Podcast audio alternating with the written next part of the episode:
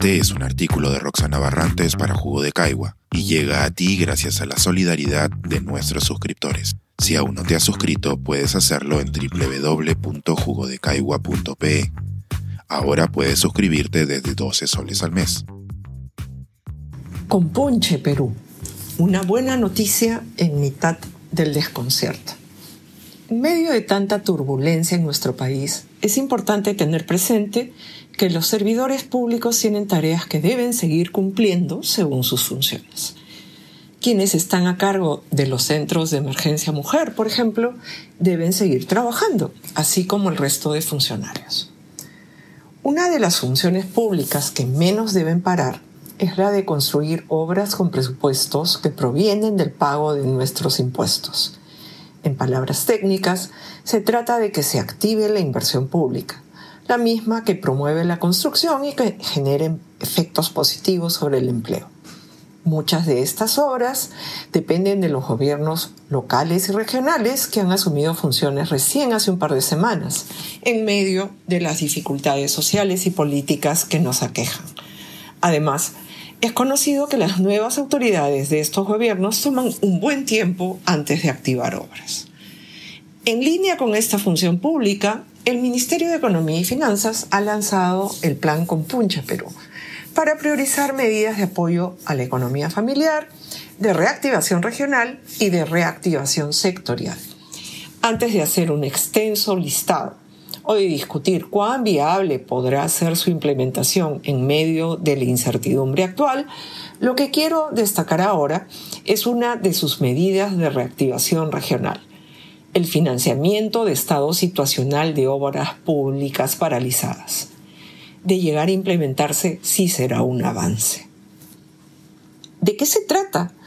Como resultado de los problemas de corrupción con que convivimos, muchas obras se interrumpen en plena ejecución y dejan construcciones inconclusas.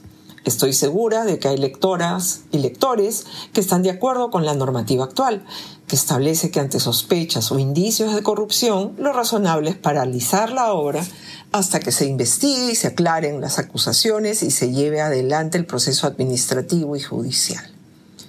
No obstante, el gran costo de estas paralizaciones es que la finalidad última del gasto público, brindar servicios de calidad a los ciudadanos, no se cumple. Hay personas que pudieron vivir mejor gracias a los servicios de las obras y no pudo ser. Las obras inconclusas durante años constituyen una gran pérdida.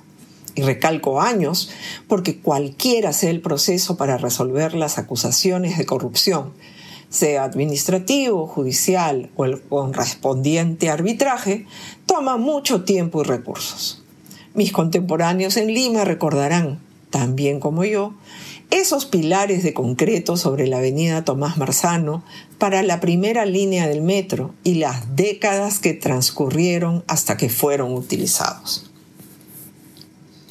Pero la sola postergación hasta que se resuelve el proceso en última instancia es una parte de las pérdidas, ya que la misma obra inconclusa genera más malestar que antes de haberse iniciado. ¿Cómo? no solamente debido al efecto estético que produce una obra sin concluir, sino por el polvo que levanta, los fierros que se oxidan y le restan seguridad al proyecto, y los posibles problemas de seguridad por un terreno sin custodia cercano a viviendas.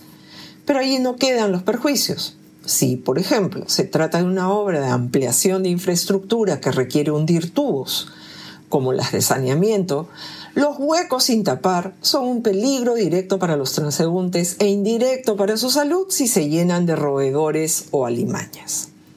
Así las cosas, un Estado que trató de estar presente en un territorio a través de una nueva obra cuyos servicios debían brindar beneficios a las personas, termina causando perjuicios a todos y una mayor desconfianza hacia el gobierno, sea nacional, regional o local.